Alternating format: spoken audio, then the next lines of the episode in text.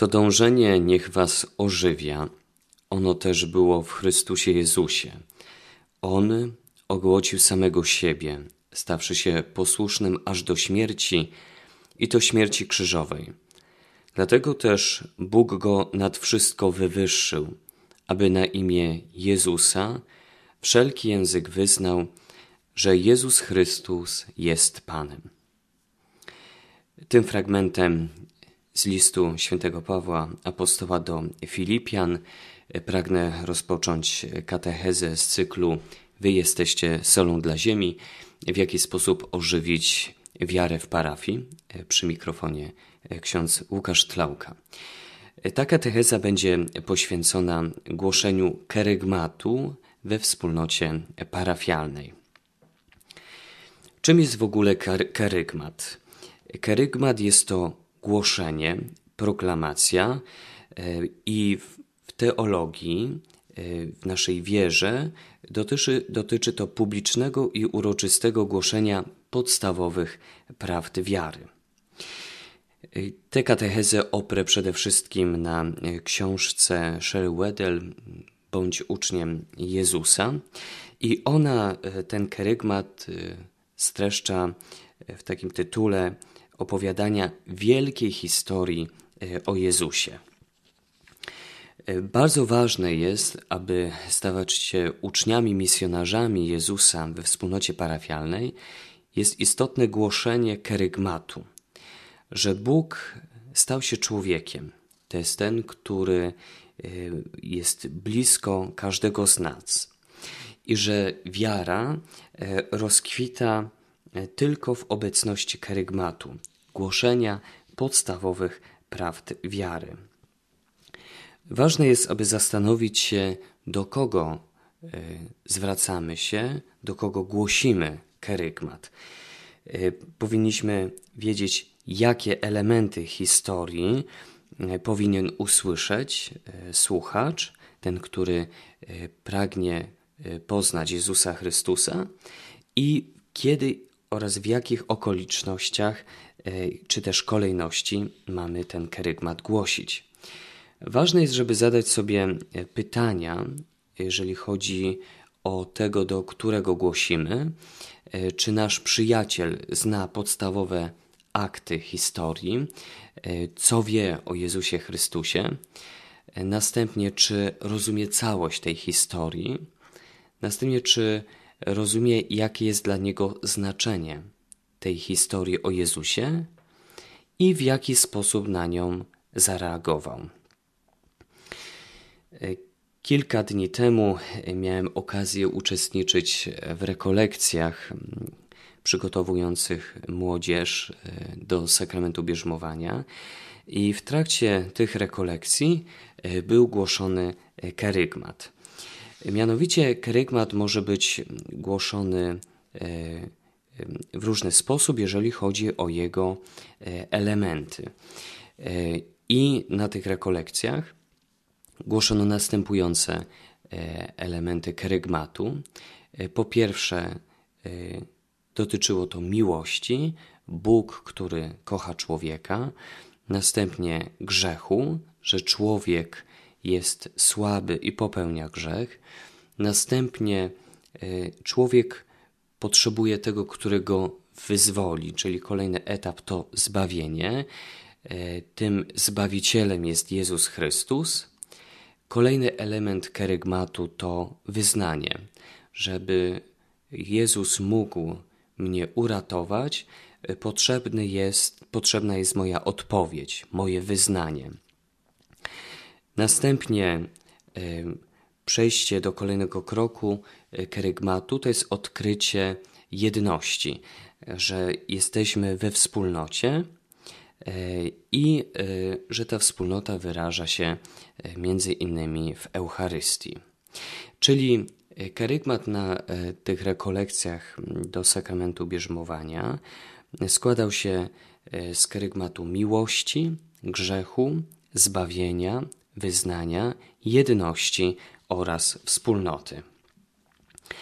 Sherry Weddell w swojej książce przedstawia e, trochę inny inne punkty e, kerygmatu, kolejności głoszenia kerygmatu, czyli tych podstawowych e, prawd wiary. I tą wielką historię o Jezusie ukazuje w dziewięciu aktach. Teraz pokrótce postaram się przedstawić tych dziewięć elementów, aktów kerygmatu, jaki przedstawia nam Sherry Weddell. Pierwszy akt Królestwo.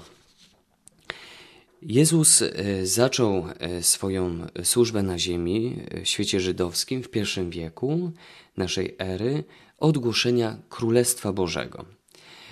To Królestwo Boże oznacza się tym, że Bóg jest miłością, następnie stworzył nas do tego życia w miłości, do, do pełni, doświadczenia pokoju, prawdy, piękna, dobra.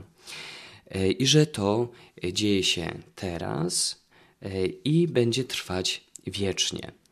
I to wszystko jest e, Królestwem Bożym. Właśnie doświadczenie tego, że Bóg zaprasza nas do pełni życia. Jezus głosi Królestwo Boże.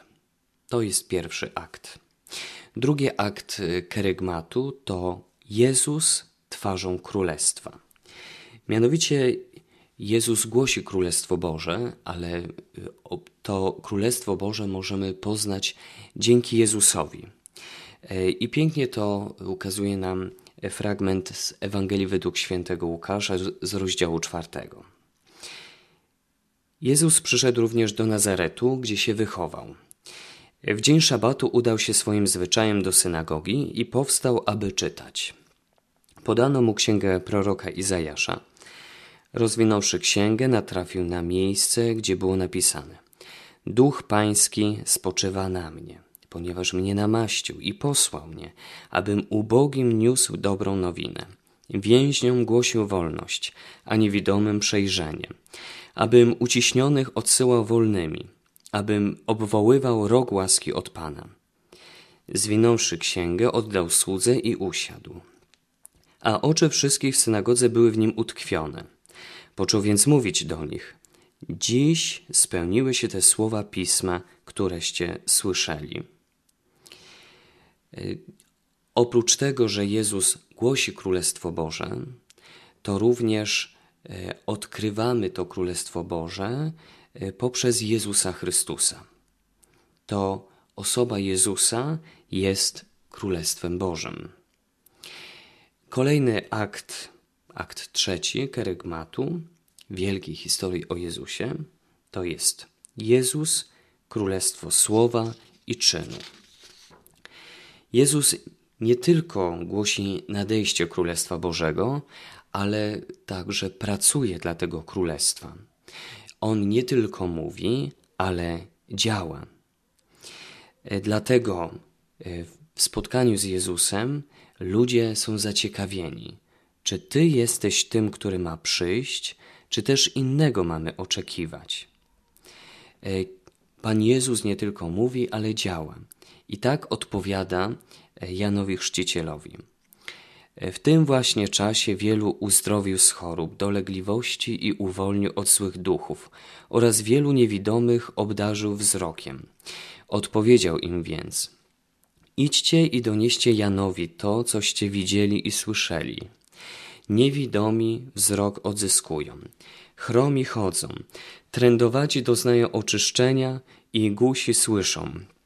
Umarli zmartwychwstają, ubogim głosi się Ewangelię a błogosławiony jest ten, kto we mnie nie zwątpi.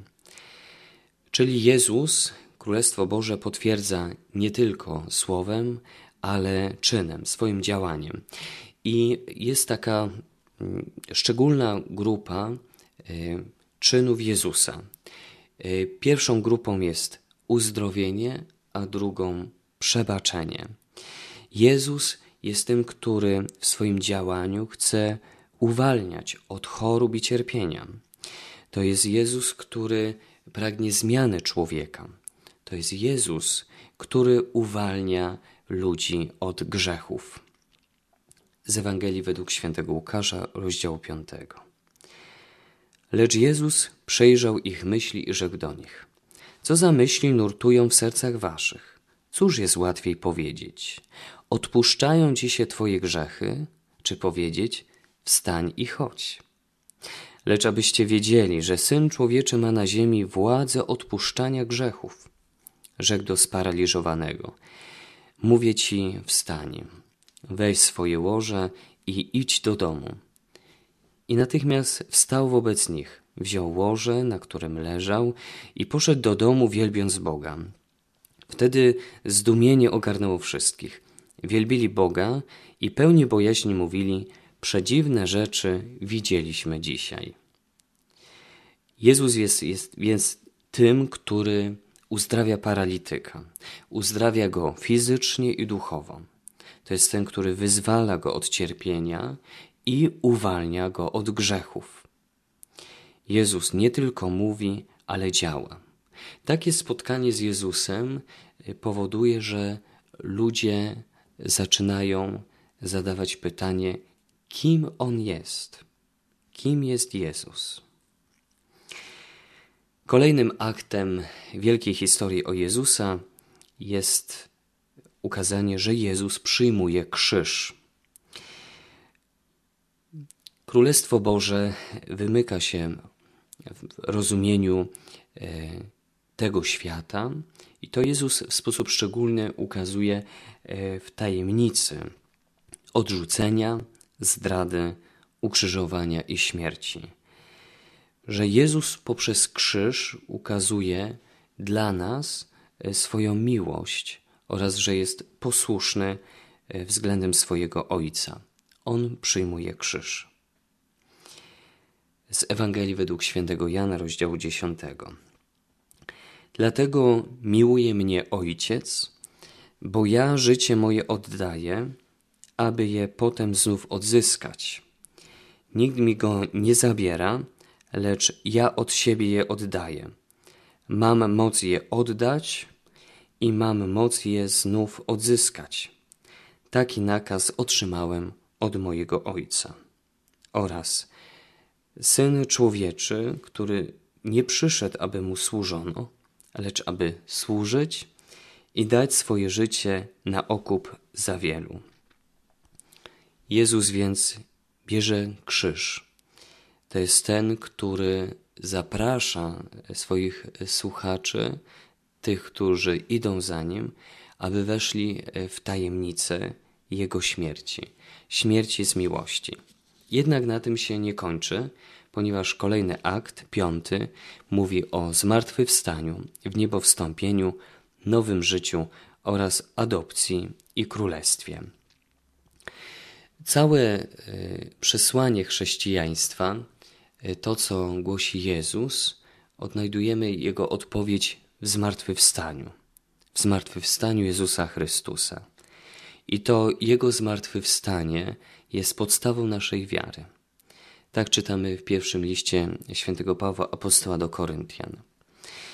A jeśli Chrystus nie zmartwychwstał, daremne jest nasze nauczanie. Próżna jest także wasza wiara. A jeżeli Chrystus nie zmartwychwstał, daremna jest wasza wiara i aż dotąd pozostajecie w swoich grzechach. Tak więc i ci, co pomarli w Chrystusie, poszli na zatracenie. Jeżeli tylko w tym życiu w Chrystusie nadzieję pokładamy, jesteśmy bardziej od wszystkich ludzi godni politowania. Ale Jezus prawdziwie zmartwychwstał. I to jest podstawą naszej wiary. Jezus, który pokonuje śmierć.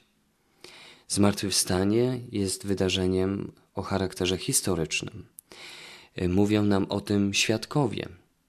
Więc wa warto w tym punkcie kerygmatu e, odkrywać to, co mówią świadkowie. Jak to jest możliwe, że Jezus zmartwychwstał? Jezus poprzez swoje zmartwychwstanie otwiera drogę także dla naszego zmartwychwstania. I jak w Adamie wszyscy umierają, tak też w Chrystusie wszyscy będą ożywieni. Jezus poprzez swoje zmartwychwstanie pragnie, abyśmy również my zmartwychwstali. Akt szósty kerygmatu, wielkiej historii o Jezusie, jest ukazaniem, że Jezus prosi mnie, bym za nim podążał. Pan Jezus kieruje zaproszenie do Szymona i Andrzeja. Gdy Jezus przechodził obok jeziora galilejskiego, ujrzał e, dwóch braci, Szymona, zwanego Piotrem, i brata jego Andrzeja, jak zarzucali sieć w jezioro. Byli bowiem rybakami. I rzekł do nich: Pójdźcie za mną, a uczynię was rybakami ludzi. Oni natychmiast zostawili sieci i poszli za nim. Jezus e, to zaproszenie nie kieruje do wszystkich, ale do wybranych, do tych, którzy naprawdę go szukają. Jezus czeka na nasze zaangażowanie, na naszą decyzję. Jest to bardzo e, ważny punkt, punkt zwrotny, gdzie ważne jest zaangażowanie serca, umysłu, wszystkich sił i zaprasza do podjęcia decyzji. Jezus prosi mnie, bym za nim podążał i porzucił dla niego sieci, abym mógł zacząć łowić ludzi. Akt siódmy e, kerygmatu to grzech osobisty i przebaczenie. Żeby e, odpowiedzieć, żeby iść za Jezusem, Istotne jest też uświadomienie swojego osobistego grzechu. Grzechu, który jest inny od grzechu systemowego. Mianowicie dzisiejsza kultura e, przeszkadza nam w odkrywaniu e, grzechu osobistego. Wiemy, że istnieje grzech systemowy, który powoduje, że, e, że świat w jakiś sposób jest niszczony, ale takie doświadczenie grzechu systemowego Y, pozwala też na odkrycie grzechu osobistego, że również ja grzeszę i że Jezus za mój grzech cierpiał, umarł i zmartwychwstał, abym mógł z tego grzechu być wyzwolonym. Przedostatni akt to zarzucanie sieci. Y, gdy Jezus przyszedł w okolice Cezarei Filipowej, pytał swoich uczniów: za kogo ludzie uważają syna człowieczego? A oni odpowiedzieli: Jedni za Jana Chrzciciela, inni za Eliasza, jeszcze inni za Jeremiasza albo za jednego z proroków. Jezus zapytał ich: A wy za kogo mnie uważacie? Odpowiedział Szymon Piotr: Ty jesteś Mesjasz, syn Boga żywego. Na to Jezus mu rzekł: Błogosławiony jesteś, Szymonie, synu Jony albowiem nie objawiły Ci tego ciało i krew, lecz Ojciec mój, który jest w niebie. Po podjęciu decyzji e, przez e, słuchającego kerygmat e, jest się zaproszonym do świadomego wyboru i pójścia, posłuszeństwa wiary, odkrycia, że chrzest zanurza mnie w życiu, śmierci, zmartwychwstaniu Jezusa, jak i w Jego ziemskim ciele, jakim jest Kościół. E, czyli przyjęcie chrztu jest tutaj tą decyzją, a jeżeli ktoś ten chrzest już przyjął, to istotne jest odnowienie tej łaski chrztu poprzez spowiedź i powrót do regularnego e, praktykowania wiary. I w końcu ostatni akt to życie ucznia. W końcu uczeń jest gotowy, by podążać za Chrystusem przez całe życie, być otwartym na moc działania Ducha Świętego w Kościele i dla dobra całego świata.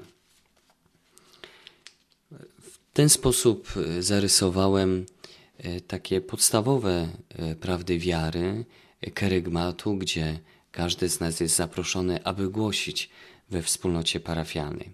Życzę więc drugim słuchaczom przede wszystkim odkrycia na nowo e, tych prawd, którymi żyjemy, aby je jeszcze bardziej wyraźnie, e, publicznie i uroczyście głosić e, wszystkim we wspólnocie parafialnej.